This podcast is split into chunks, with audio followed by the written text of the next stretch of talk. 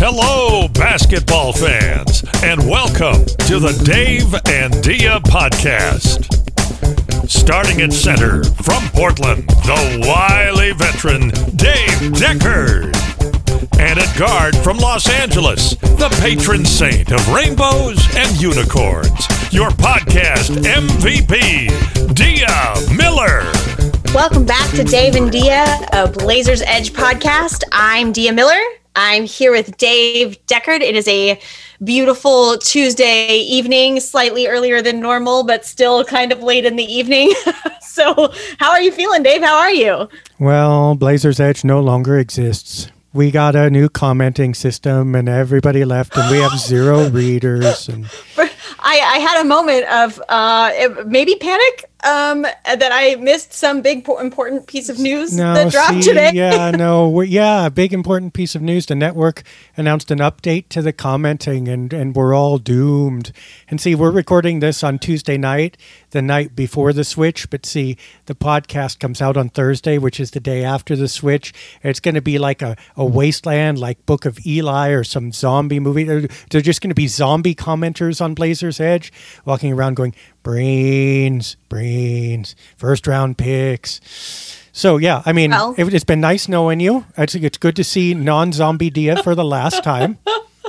I don't like change, Dave. I don't I don't like change, but from what I read, which is probably what everybody else read, it's the article that's on our site about the comment system. Change is hard for everybody all the time. This is not dramatic change. I'm Let's- just let's be- assuming be everybody who's really angry about change is just what you never change your underwear. You never. I mean, like y'all walking around with like I you, know, you. Okay, anyway, like change is necessary sometimes, and the, the, the story, as I understand it, is the and I, I know firsthand that the commenting system is one of the oldest parts of the network that's still in existence, and I don't know if you're familiar with like computer stuff, but when you get code that's 12 years old and the rest of the system is newer and then you can't do anything with it you can't integrate it you can't even update it. It's like you have to take it out and put in a whole new thing.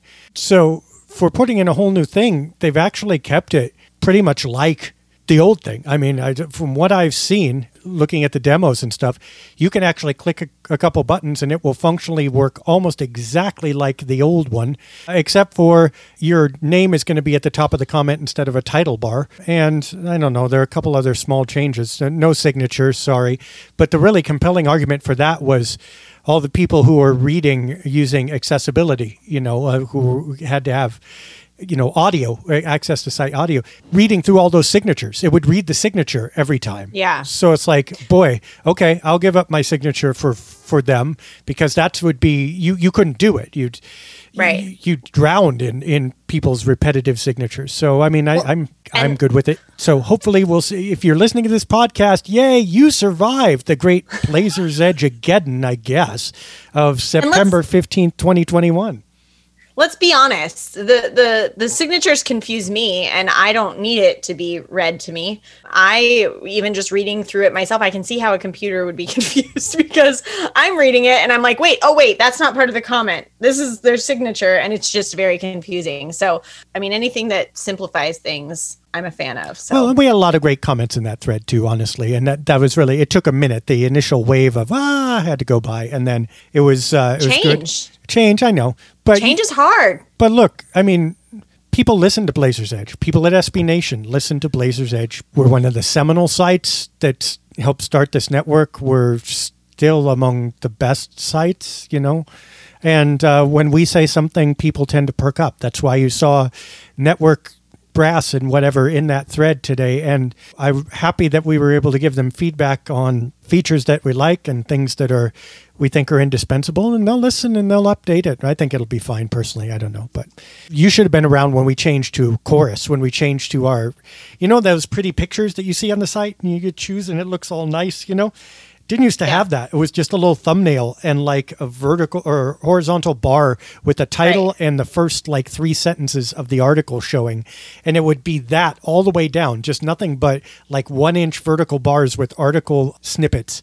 And it, like if we went back to that now, I'd die. It's like, where's my pictures? Where's my headline? Where's my, you know? Yeah. And it's like, so I think this is going to be one of those things where we just go, eh, this is pretty good after, you know, a couple weeks. Technology is is tough especially for those of us like me who don't like change and aren't great with technology uh, anytime there's a, a big change with technology i i have a moment of panic until i can figure it Yeah, figure it out exactly it's great and if i can't figure it out if i can't uh, did i cut out Yeah, I just fill in for you now. It's I, we finish each other's sentences. I know where d is going. It's our 45th podcast. I can 44th. see 44th pod. I'm sorry, I'm aging us prematurely. I'm anticipating. If we've, Um, we've podcasted 44 times together. I can tell, like, by a snippet of a syllable where you're going with that. I just fill in and then you come back. why am i even here i ought to just give you a few words and send you on your way Because I like mad can't- libs Yes, exactly. mad libs style That would be great, actually. No, no, I can't do rainbows and unicorns. I mean, that's like foreign to me. I, I am at best a fake Dia. I, I'm artificially flavored, artificially sweetened Dia. Like when I have to finish your sentences for real, which I'm having to do right now because you cut out again. What's your up with face your is frozen What's up with your internet? shoot. Dang. I just said, I just said, I think I cut out again because your face is frozen. Um, I don't know what's going on. I guess I need to look into this before our next podcast because this is, I don't know if this is just, I don't know if where my computer is is just a dead spot. I don't know. I mean, I could pick up the computer and carry it around the house, but it's not a desk, uh, it's not a laptop. So I don't know how well that'll go. Oh wow, that would be Um, that's a good mental picture with Dia with a big old computer and monitor, like holding up the monitor with one hand like a big chalice with her hand underneath it, and then the other Oh. the desktop is under the arm. Well, it's a, it's a Mac. So the desktop is in the, the, the screen. oh, it's a Mac. now there's so your issue right feels, It feels portable, but it's not. It's not portable. Let's not mess around with there. It's that. a, it's a big Mac. It's a.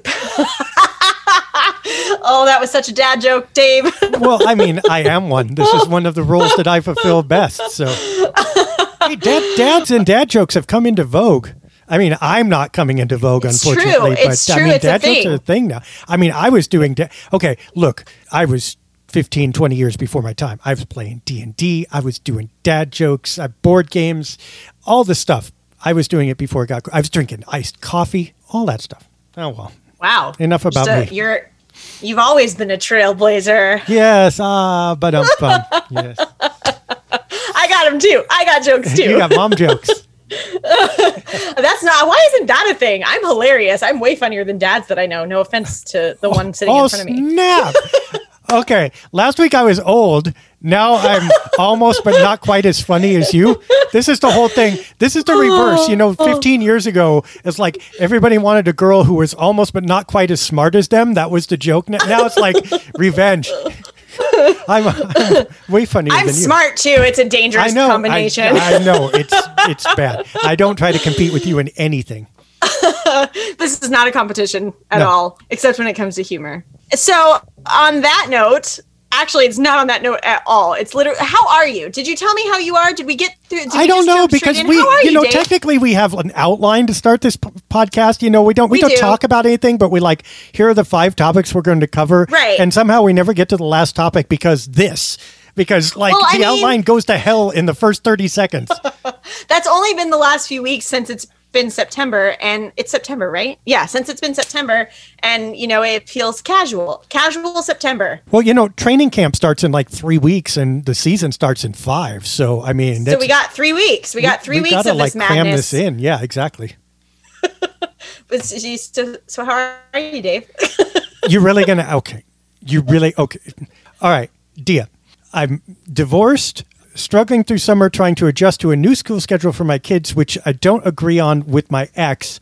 I'm trying online dating for the first time, and that's a miserable cesspool of awfulness. Uh, I don't think you want to ask me how I am right now. Also, the Blazers couldn't make any acquisitions this summer because you know no draft picks, no whatever, and you know I'm I'm holding on to Larry Nance Jr. as my he's he's basically the rubber ducky that I'm floating on in an ocean of turmoil. So, you know, let's just keep pumping Larry Nance Jr. as the, the greatest ever, uh, and I'll be okay. How are you? wow. Well, I don't know how to follow that. Better than me. I'm not. She's doing great, folks. She's Um, freezing. I'm. I like rubber duckies. Mm-hmm. I said I, I said I don't know I don't know how to follow that. I I I'm not online dating. I like rubber duckies. Have you ever tried online Uh, dating? And I also kind of like no, She's saying no.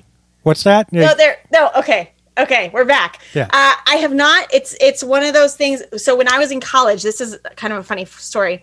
Um, this is going to date me a little bit, but when I was in college, At least uh, something will have, like, date you, Dia. when I was in college, they uh they didn't have like dating app, but they had like dating websites. So like match.com.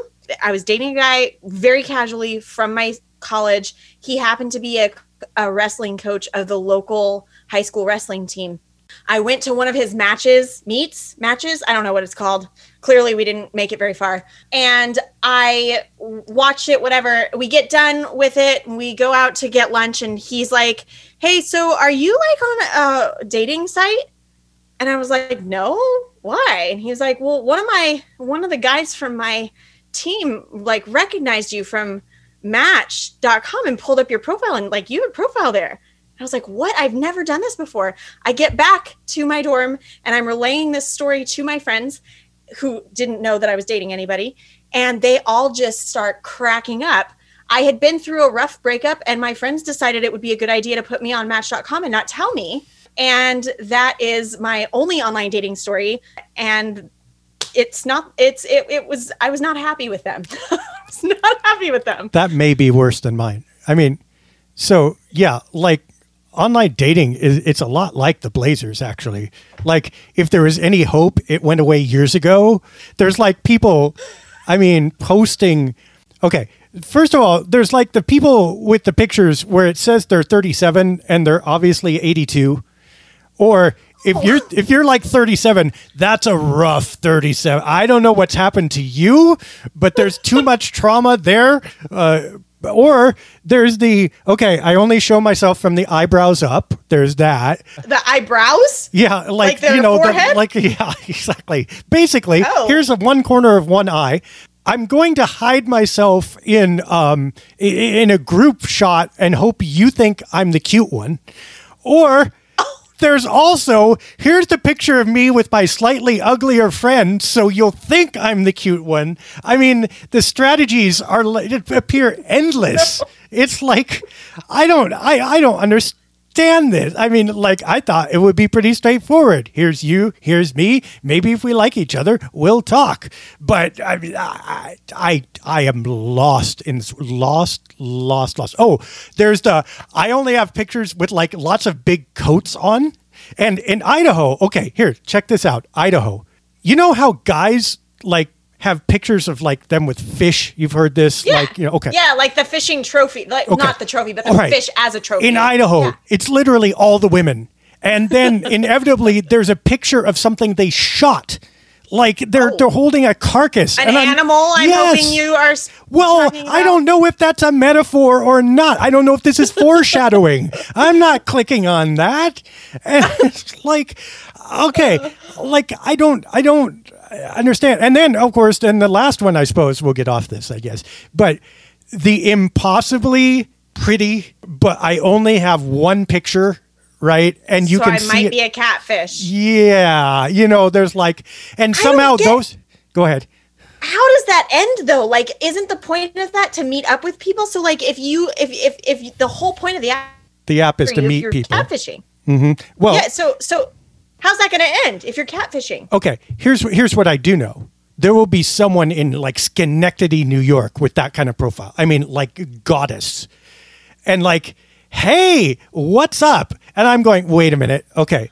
First of all you are impossibly beautiful. Second of all your picture looks really really super professionally taken third of all you're in new york and you found my prof derpy me in boise idaho and you're saying hey what's up now look, the Blazers got the first overall pick in 2007. I mean, miracles can happen. But that ended up being Greg Oden. And I'm thinking this is going to be a Greg Oden experience. I am thinking that this will be like, okay, yes, let's develop a relationship. Oh, I want to come and see you, Dave. Can you send me $500 for a plane, I, a plane ticket? Or I, I suspect this is where this is ending up. So I'm just like, oh.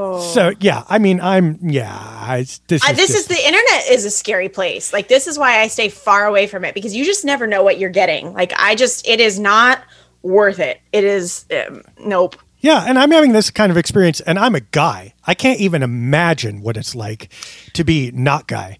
I mean, I mean, I, I my my social media DMs are bad enough. that's and that's not uh that's not me putting myself out there. So I I can't imagine either. I wouldn't want to do it. right? Yeah. So I'm. I, I don't know. I think I may give up on that and become a monk. I mean, it's just you know, I'm like Blazers Blazers slash vow of silence. I, I'm silent except when I type online, just letting out Well, my that's- id through blogging. That's going to make our podcast real interesting if you are a take a vow of silence Oh, I can, I can do interpretive dance, and you can interpret.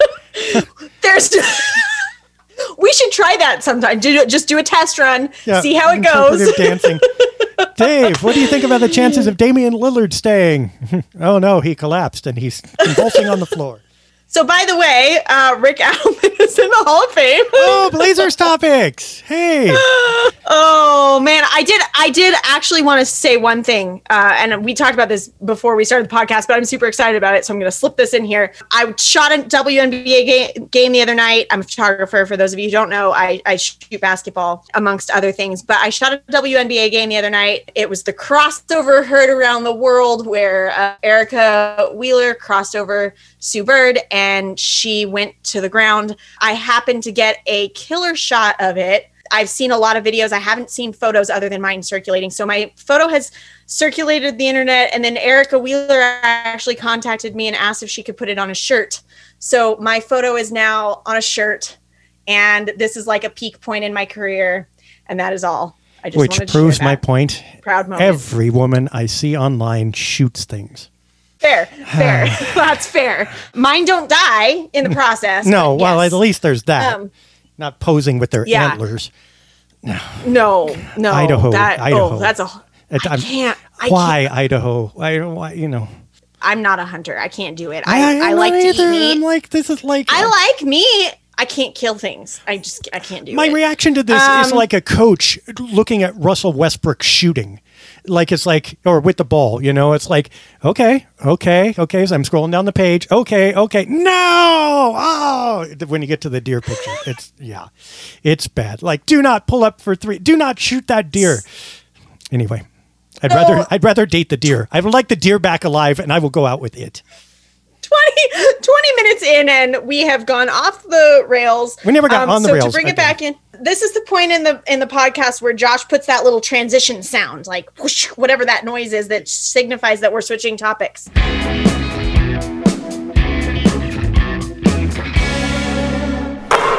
And now we're going to Rick Adelman in the Hall of Fame. Rick Adelman is in the Hall of Fame, and that is a heck of a way to start out our Blazers talk tonight. Um, exactly. you know, the Hall of Fame is such a cool thing, and it's obviously a huge honor to be inducted into the Hall of Fame. Rick Adelman is a coach that I remember from being a child. That was the coach that I kind of associated with the Blazers. You know, that was my childhood. That's what I think of when I think of the coach of the Blazers. So that was pretty cool to see him get inducted into the Hall of Fame. Congratulations to him. Yeah, I think for most of us nowadays, Rick Adelman is the people who remember Jack Ramsay, of course. Dr. Jack, I mean, that's distant memories now. For most of us, I think Rick Adelman is is the guy that we associate with classic Blazers. And he was a brilliant offensive mind. Just really changed the game in a couple of ways. First of all, spread the floor more than most. Second of all, I mean, and you remember, you know, because people were uh, columnists. I remember reading this. Why is Kevin Duckworth not down in the lane? Why is Kevin Duckworth along the baseline su- shooting jumpers? That's stupid. And the reason that happened is because Rick Adelman facilitated not just Duckworth's individual skill, but when you have Duckworth out at 15 feet along the baseline and the opposing center has to go out and guard him because he will hit that shot if open, now all of a sudden Clyde Drexler and Jerome Kersey have open driving lanes. And that's either a dunk or a foul. You also have a lot of control in the player's hands. He, it's not like he didn't call plays, but he let Clyde and Terry determine a lot of that offense. And then when you added a brain like Buck Williams, who was a veteran in there, you absolutely had an unstoppable combination of players who knew what they were doing and co- coach who would let them do it. And he became, I think, I, he was always always a technician, but he became much more of a motivator and a reassurer. You know, he was a lot of coaches spend all their time trying to get the plates to spin on their little, you know, act on that little pole. And then when they start spinning, they just keep on touching them, right? Rick knew when it was time, like that plate's got enough momentum. I'm just going to hold the stick and let it go and start another plate. And that was his genius. And I, I think it fit absolutely well. I think it set the pattern for the NBA. It, he was players era before that was really happened. All in all, he's quietly one of the I don't want to say founders, but he's one of at least the cornerstones or foundation stones of the NBA that we see today. Yeah, I mean he's and I think for a lot of fans now, you know, I think I think you are always really good at explaining the technical reasons that people stick out. For me, it has nothing to do with any of that. It just has to do with that's who I was familiar with as a kid. And I think there's a lot of people of my age you know obviously who have grown up as blazers fans and that's that's the association there you know that's who we watched coach him coach the team as kids and so it's just a cool thing anytime anyone that you are familiar with or that has a background with the franchise that you root for is inducted in the Hall of Fame, it's a cool moment. You know, that's a that's a huge, huge privilege and and something that's really a neat thing. So And you know um, why Rick Adelman is in the Hall of Fame, folks on Bumble and Hinge? Because somebody gave him a chance. Just saying. Dave, our, our we're gonna have to open up our comment section and use that for you. oh God, no, that's an ethics violation. Too much power. You can't have the bully pulpit and then be advertising like that on well, on site. You, if you. Yeah. That, to me, that would be like it's not as bad as doing it in church, but it would be okay. Like, yeah. That's, well, if you want to date Dave, you can send me a DM and I'll, no, uh, God, I'll, no, don't, I'll set it up. No, don't do that. no, no, no, no, no, no, no, no, no, no. That's okay, all I need so is Dia to be my matchmaker. Oh, God. I mean, first of all, that also is icky, but. but no, that's also just ludicrous. I oh, I'm so scared to see who you would set me up with. Okay, look, rainbows and unicorns. Look, this is um Dia. She's 85, but she's really nice. I I I mean, I, not, not, no offense, 85 year olds. At some point, that might be a little above my age range, but not for long. I uh I I mean I think I'd be better at this than than the internet, but whatever. um so Okay, We're I promise fired. not to mention we, this for the rest of the show. You know, it's, fine. You've got 40, me. That's I'm good. 44 episodes. We had a good run. It's it's been fun.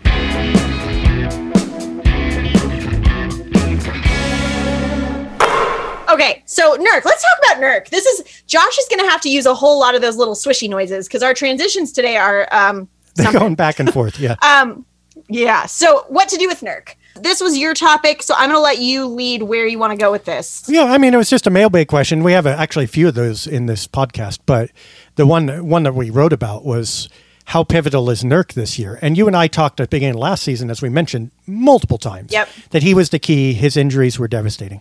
He is no longer the key. I hate to tell you. I don't think he's going to play that pivotal of a role. He's on a one year contract. I think the drive is not going to happen where he takes them to contention.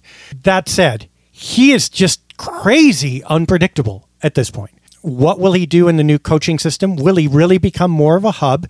If he becomes more of a hub, will he be able to score inside without either slowing down the game or missing a lot of shots or committing turnovers, which all of which have been issues for him. But one of his great roles is as a passer, and he's actually a really quick passer. As long as he doesn't put the ball on the floor, think about scoring, he's great that way. But who's going to receive those passes, especially if he's in the middle? I mean, he has to shoot or he has to pass to a catch and shoot player, and the Blazers ain't got those except for Robert Covington and maybe kind of Larry Nance Jr., but not really. I mean, if you think of Norman Powell, his strength is ball handling, especially on the drive. CJ McCollum obviously wants to take dribbles to get into his shot. Uh, Damian Lillard can catch and shoot, but that's taking the ball out of Dame's hands to put it in Nurkic's hands just seems like insanity. And also, Dame really, if you made him mostly catch and shoot, that's not going to fly, obviously. So look, you've got a lot of confusion there. The thing that you're not confused about is you need the guy to defend and rebound, but that's exactly what he complained about last year. So that's an uneasy fit. And then you've got his contract status. Did the Blazers dare re-sign him at, you know, 16 18 20 million dollars a year and luxury tax themselves for this lineup into oblivion? And if not do they trade him midseason? And he's literally he could be anywhere from a key cog in the offense to not much. He could be anywhere from the team's almost best defender or most central defender to disgruntled and not defending at all and maybe not playing much or as much.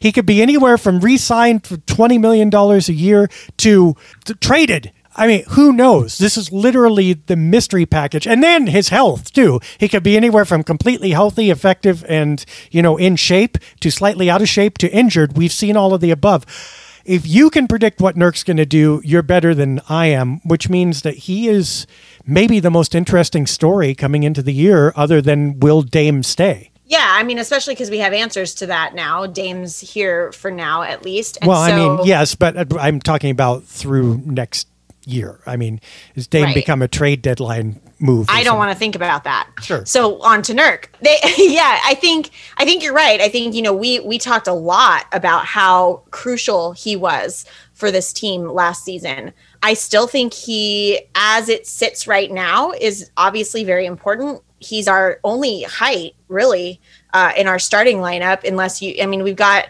you know, we we got Cody Zeller and you know Robert Covington. I think is what like six eight six nine. He's not super tall. Who am I missing? Larry, Larry Nance, Nance. Jr. is not that tall either. He's an undersized center, about right for a power forward. Yeah. So so we don't really have size, and and that's I mean, if we get rid of Nurk and we go down to you know then cody zeller is our biggest player it's not the best so in that sense he's going to be crucial I, there's been so much talk about trading cj and not so much talk about trading Nurk.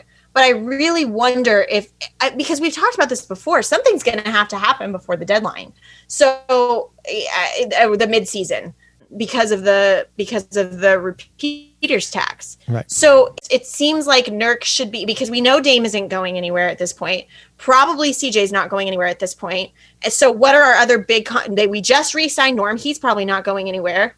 So that kind of leaves Nurk as the piece that gets moved. And they're going to have to find someone that isn't as big of a name, that comes with a smaller contract, that still has the height, I guess, because what else are you going to do? And they can't just trade Nurk in that deal because it doesn't get him far enough under. They have to move like maybe Covington as well which which puts the bar pretty high on who comes back, unless you figure the Blazers aren't going to resign either at the end of the season because they're both on expiring contracts right now.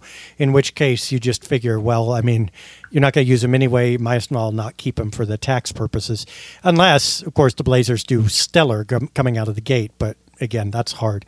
So, yeah, you might see major front court changes. But look, I don't think Nurk is the story like he was last year. I think actually it's Powell how is Norman Powell going to fit here? And if he can score big, defend a little bit, and punch up Portland's driving attack in the half court, I think he'll do fine. But if he's scoring 14 points a game, not getting enough shots, his defense isn't quite good enough. I don't know where why you wouldn't be better with a 12 point a game scoring on a small forward who could play way better defense and had more size. So I, I don't think Norman Powell can be mediocre and have this work if they keep all three guards. They've got to find a way to get all three of them churning at a high level if they really want to succeed. And we already know Dame and CJ can do it. So that leaves Powell, both individually and in the system, having to perform. Yeah, there's still a lot of talent here. Uh, this kind of leads me into something else that we were going to talk about. And I think it kind of all works together. So I'm just going to kind of jump to that for a second. But there was an article that came out on CBS Sports talking about how all the talk about Dame kind of put a damper on the team where like all this talk at the beginning of the offseason about is Dame going to force a trade blah blah blah had everybody kind of underestimating the team and forgetting that this is still a, a good team that in and the author of this article specifically said um, he thinks that they have a chance to be in the top four of the western conference which makes them a great team Um, the Western Conference again is is solid this this year, and um, so to be in that spot, that that that would be an accomplishment. And he went on to talk about different things that can happen here. One of the specifics he listed was putting Norm on the bench, bringing him off the bench, starting Larry Nance Jr. instead, which would essentially create more defense and also would put us in a situation where we basically always had two of CJ Dame and Norm on the court at once, which is going to bring a lot more depth to our bench. I don't know how realistic it is. I don't know what's written into contracts. I don't know what's been discussed as far as Norm coming off the bench. I'm not sure if that's even an option, but it does. I liked that idea of, of bringing him off the bench and starting Larry Nance Jr. and giving us that flexibility with those guards, giving us a little more depth, getting a, giving us a little more defense in the starting lineup. That could be interesting. So Covington is a non-scorer, but was a good shooter.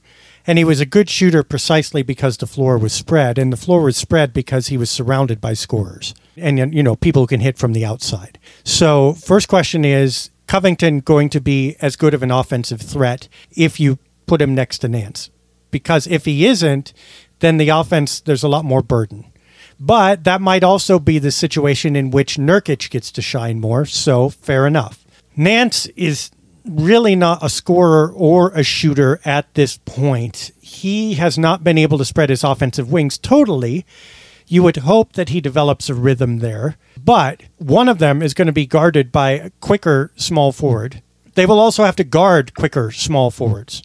Keep in mind that there are more teams than just the Blazers who are going small in their in their small three positions.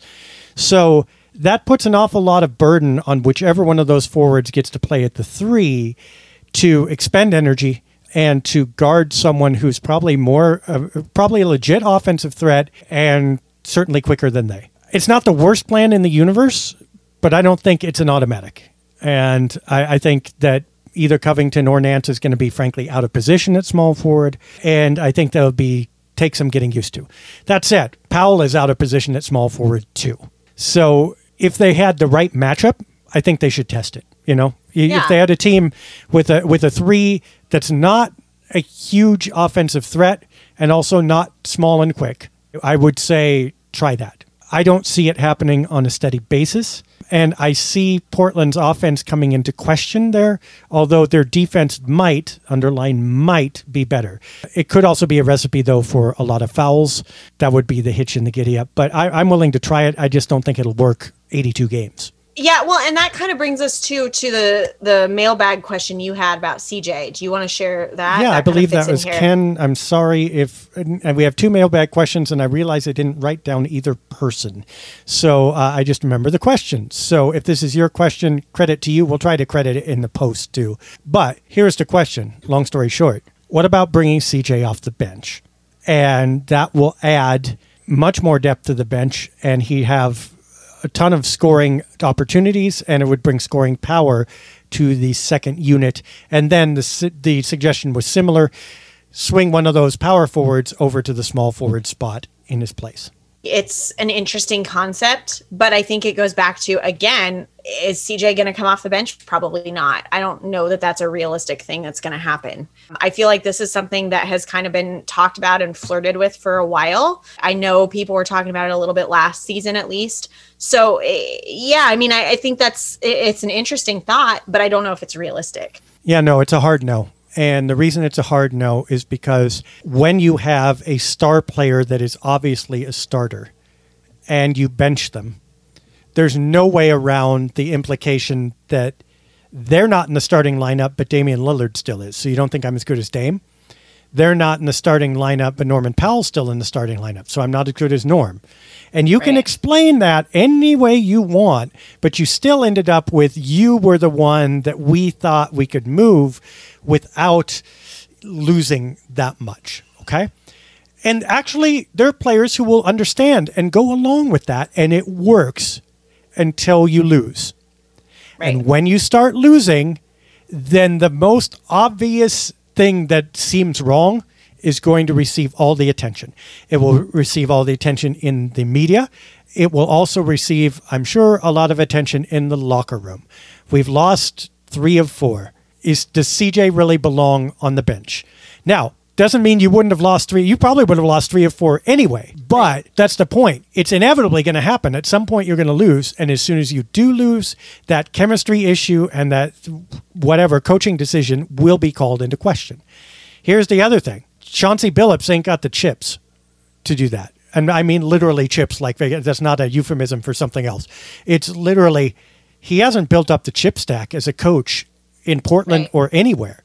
So, do you want coaching decision number one that you make in your career to, is to Right. look at your second best player who scores 22 points a game and says, I'm going to take you out of your natural position and I'm going to put you uh, with the reserves, which is a move that no other coach in the league probably would make. Uh, I I don't see that happening. So I think Yeah. it's probably it's a non-starter. It would be more likely, if anything, that Norman Powell would go to the bench. Yeah, it's I mean that alone, that dynamic alone, having a coach that really doesn't have that has no head coaching experience and only one year of assistant coaching experience is is going to be an interesting dynamic. I think if it'll work anywhere, it's probably Portland because I think that these are guys who will give him respect. They're not probably going to give him a lot of problems because that's the kind of team that this is. I don't think you could do that just anywhere. Um, I think there are teams where he would go in and get eaten alive, um, and I don't think that that's necessarily Portland. So I think if Yeah, I, I agree with you. uh, a place where he can do Yeah, I, I agree with you. But that's going to hold true until they lose. That's going Right. to hold. I Well, don't mean yeah. lose a game, but if Right. they underperform in any way, see the reason, and they would do this every year in some way or another with Terry Stotts. Usually it was at the beginning of the year. Disappointing start, strong finish. But Stotts had seven, eight, nine years of history with them. Right. And so they would write it out. He, you know, they would know it wasn't him, or if it was him, it was just kind of like the wallpaper. It was there all the time. It was Right. might not be your favorite wallpaper, but you're not going to rip down the whole wall to replace it at this point. That's not true Right. with, with Billups. Coach Billups has not been here, and Coach Billups is going to be the most obvious thing in the room if things don't go right, and they don't have that experience. Also, that ATM is empty. Keep going to withdrawal, maybe next year, maybe next year, maybe an off-season move. There's no more cash left in the thing. No, it doesn't matter what pin you put in. It's not paying out anymore after nine years of Lillard being here and it not happening. So they have no safety net. They can't go and and and make that withdrawal for another year and say we'll just spend it next year. Won't happen.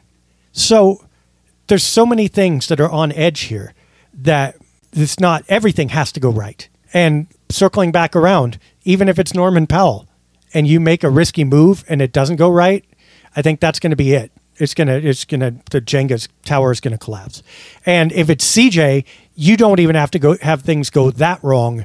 It's gonna collapse with any breath of air that that falls on it. Yeah, it's that's the thing about this is is there's always anytime something goes wrong, and and by something goes wrong, I mean we don't win a championship. There's going to be lots of somebody's criticizing someone. Eh, That's how it works. You know, something doesn't go the way we want it to. We don't win the whole dang thing, and people are up in arms and they need someone to blame.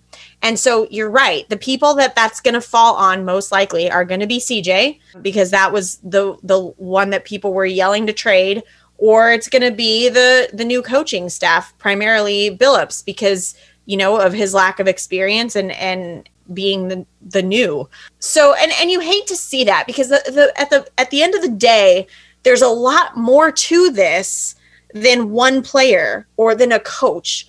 There's a lot that's going on or lack of going on within the front office. You know you can't you can only do so much with what you have. It's so hard to even break down at this point because there's so many different things that are going on here. And I want to be hopeful and I want to be positive and I want to think that like hey we've got some good stuff going here and I think we do but I also think there are issues and and there are things that are just trouble. Well, here's the key difference this year, though, is that it's going to come from inside the locker room as well, likely. When there's doubt, there's going to be more doubt inside the locker room than there has been for years and years. And part Yeah. of that, again, is the new coach. That's natural. But it's also coming from your leadership because this is a different season. It's a different message, no matter how you slice it. In 2015, even though the Blazers only won 40 X games, the story was we won. We did win. We beat expectations. It was us against the world, and we succeeded. Got to the second round, even, you know, against the Clippers. And that was the message coming from your team leader, right? So we did win. We literally did it.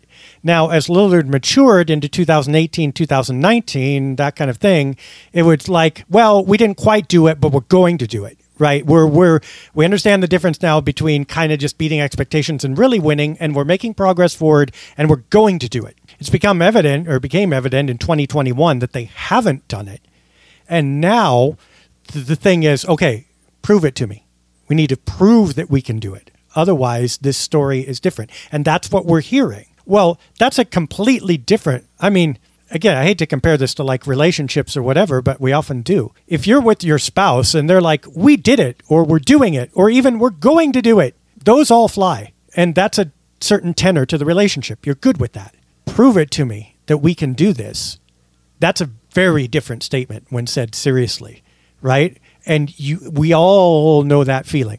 And that's exactly how it's changed here. And all of a sudden, everything that you do is under a microscope and you start to worry and you start to look at each other and all that stuff.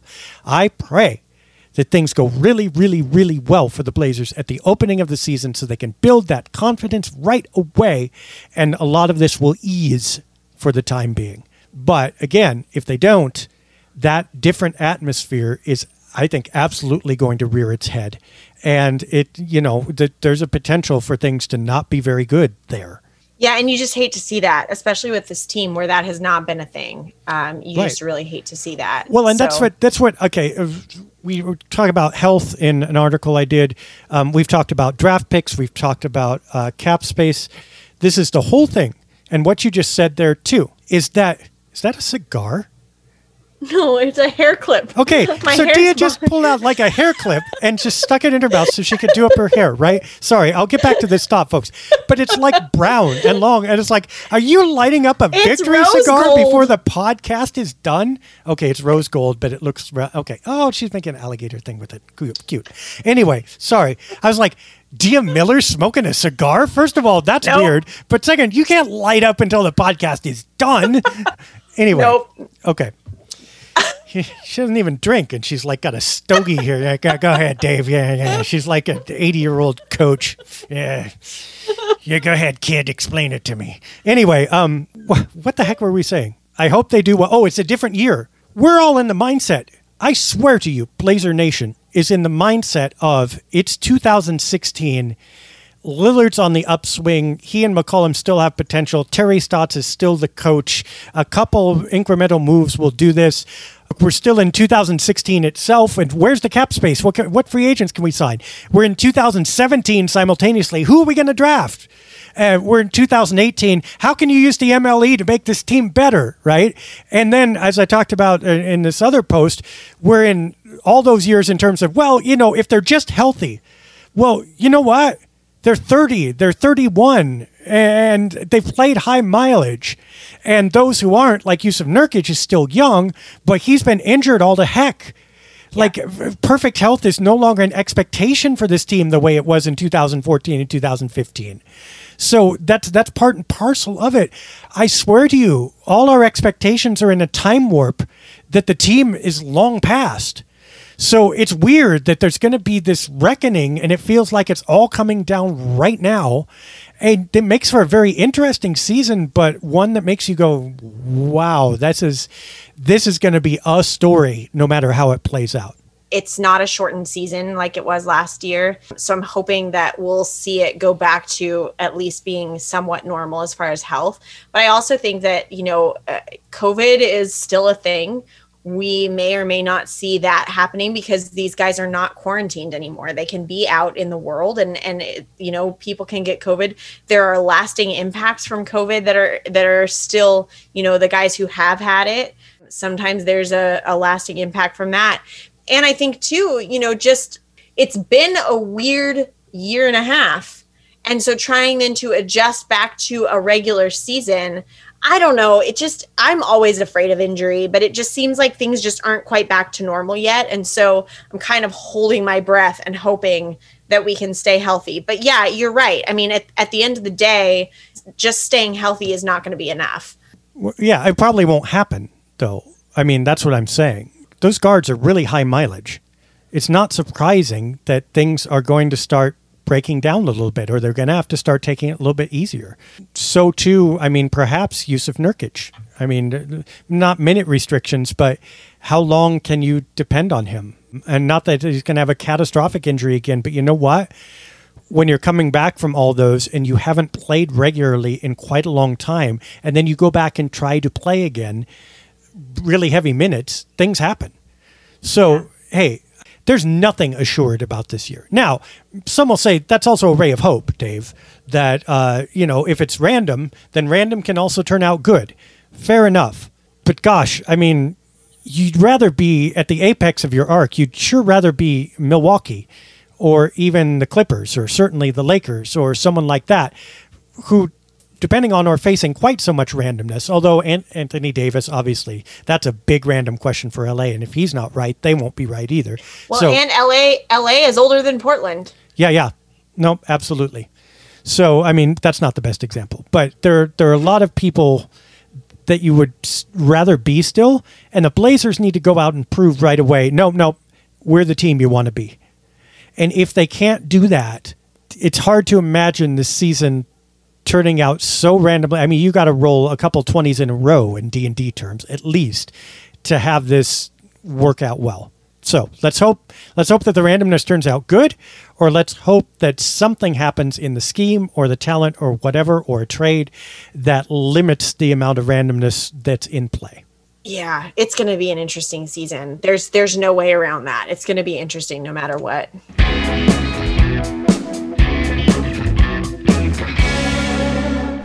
The last thing really that I that I have to talk about today uh, is Melo, who we know has now gone to the Lakers, but a podcast episode came out. Chris Haynes, Chris Haynes has a podcast, and he posted. I think this was just today that this came out. An interview with Melo. It's a quick listen. It's only about. It's less than twenty minutes. I'd encourage you guys to go listen to it because it, it it's worth a listen. But Melo sat down with Chris, and they talked a little bit about just his book that came out today, which is an exciting thing. I know I'm ordering it. But they also talked a little bit about some interesting things. They talked about he one of the things that I thought was really interesting that Chris asked Melo was if it was hard to go for so long in New York. And I'm thinking in my head, is it hard to go to LA after playing so long in Portland? Or not so long, but after playing in Portland. But so they talked about that a little. They talked about the other teams that wanted to that like had interest in him and and his other options. And chris asked him um, about portland. And he said that he initially had kind of waited around to hear what portland was going to do and they never got back to him. And so that was kind of interesting. The other thing he said is that you know he okay he hold, alluded- hold on a second dear. So okay. it's almost like Melo had an awesome profile track record didn't look too bad right and he put himself out there and waited for people to respond as if he was on match.com and then got like no responses like he was he's waiting for someone to, to you know like him that was i, I understand uh, i mean yeah, do you okay. feel better knowing that even melo struggles with this dave Actually, I have got some responses. They just haven't been the right ones. But well, clearly neither Minnesota, was Melo's because he ended up in L.A. The Minnesota Timberwolves have been have been calling. Have had anyway. have expressed interest. have expressed interest. oh so so he talked about that he talked about um you know the close relationship that he has developed with dame and with cj he also talked about the fact that dame doesn't like it, it was an it, i'm gonna i should have written this down. It's it'll be on blazers edge. Um, you can go read about it. And again i go read the, the or go listen to the podcast. But he talked i'm going to try not to butcher this because i don't have it in front of me. But he talked about how uh, you know the whole trade thing with dame and that this wasn't so much dame wanting to get out that dame really wants to be in portland and really wants to win with portland. And so that was an interesting piece you know to hear from somebody who's on the inside and who's having those discussions with damian and talking through it with him I, it was kind of refreshing to hear and i think just you know eh, i'm happy for melo i'm happy that he gets to go play with his buddy lebron in la but I I will be sad to not see him with with Dame and CJ and and the team. Yeah, but Melo aside, let's let's parse out that Dame wants to win in Portland. That was that's not an issue. We know that. Dame would prefer to win in Portland.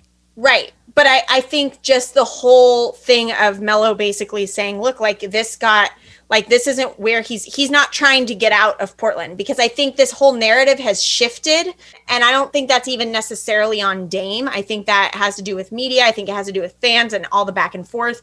It's shifted from what has originally been said to Dame wants to win a championship in Portland and wants the people around him to do it. It's shifted from that to Dame's going to force his way out. He wants a trade. He wants out of Portland. Those are two different statements. Well, no, but they're both true. Um, and the only thing ah. necessary for them to be true is I don't know if they are, well, Dave. I don't know. Okay. D- Dave, Dame wants to win a championship in Portland. Okay. Right. We, yes, ideally, we know that. Um, and he's absolutely speaking the truth. That presumes it's possible. As soon as it's not possible, also you have, well, Dame has not made a final decision, which is also true. And the line does connect to, well, Dame needs to leave Portland at some point because he wants to win a championship. He would rather win a championship in Portland, but that does not preclude him requesting a trade as soon as he ascertains that Portland is not likely to do it. And the real problem is Portland is not likely to do it. And I think that's dawning on everybody right now. So I, I hear what you're saying, but I think what Melo said there is absolutely, we already knew that. And we already assumed that it being true. It doesn't invalidate the other part of it. Yeah, I don't know. I, I don't think that Dame is demanding that we win a championship immediately. I think if they do well this year, even if they don't win a championship, I could see him still staying. I don't know. I don't know. I don't know if we want to speculate on all that again. But go listen to it. It's worth a listen. We'll we'll all we'll be putting it up on on Blazer's Edge. Some of the the transcript of it, some of the quotes of it. But it, it, was it was just a very interesting listen, and I think Melo, you just want the guy to win, regardless of how you felt about him as a player on the Blazers or elsewhere. He's just one of those people you want to see win, and I think that um, this this little interview with with Chris Haynes is just another piece of evidence for that. Yeah, thank you. Mm-hmm. Words are hard. Words yeah. are hard sometimes. That's okay. I can finish your sentences even when you don't. Finish. Right, that's right. I didn't even cut out there, and you had to finish my sentence. Okay. We'll just pretend. Yeah, no. My internet is, went out. This is yeah, this is like a wrestling phenomenon. You know, good guys and bad guys in wrestling, and they're guys that people hate, right? Just hate them.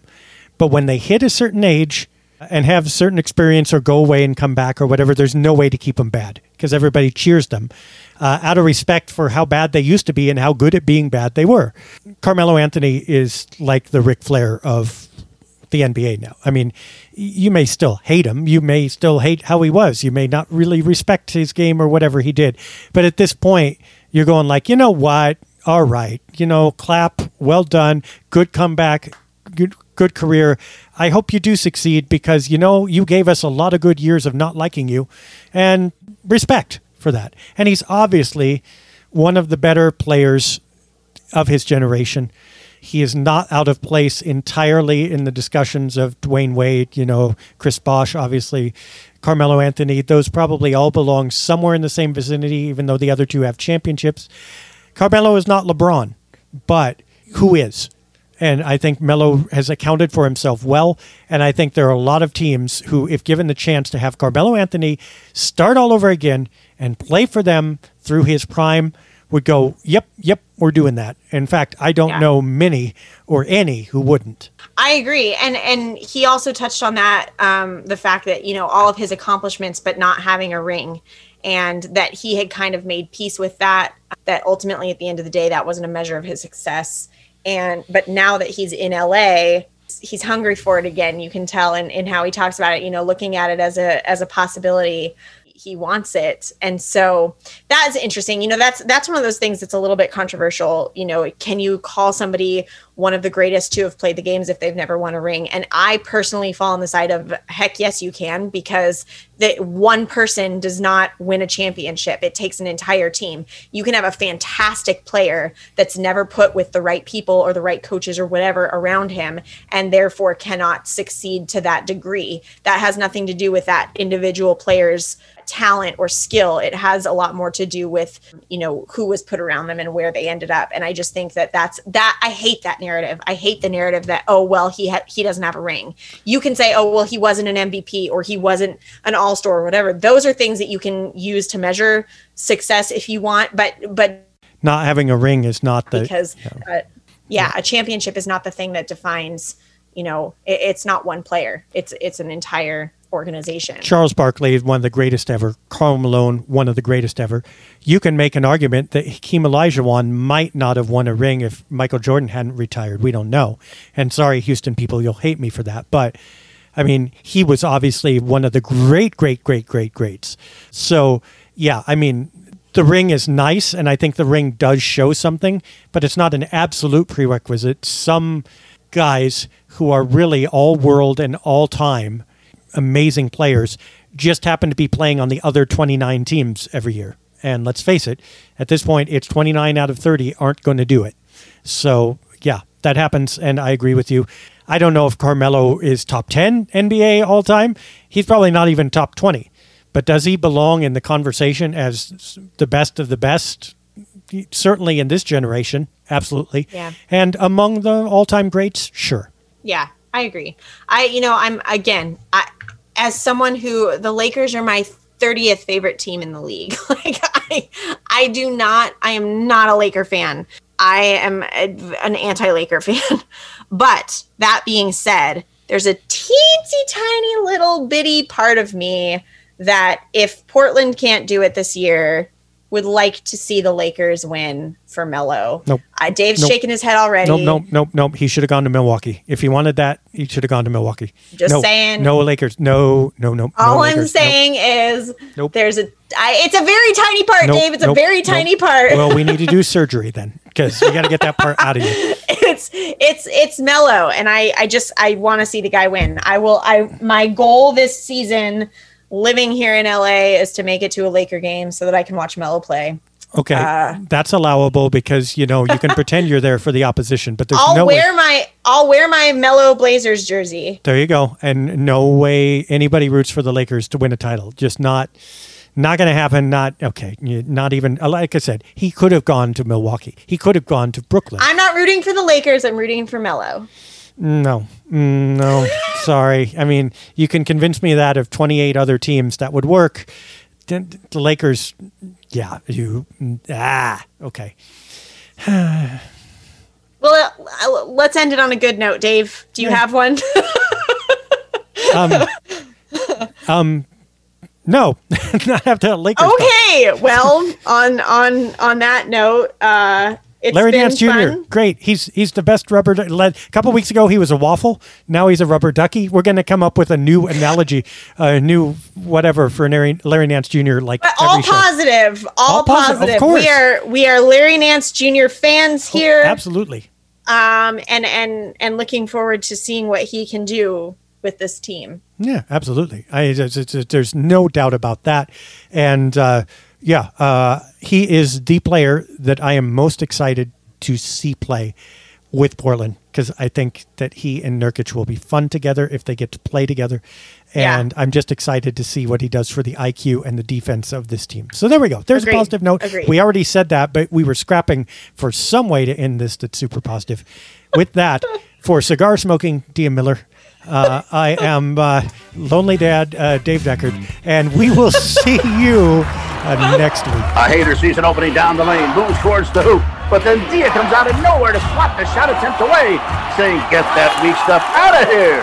Dave scoops up the loose ball. Now it's a fast break the other way with Dia. She's flying down the court.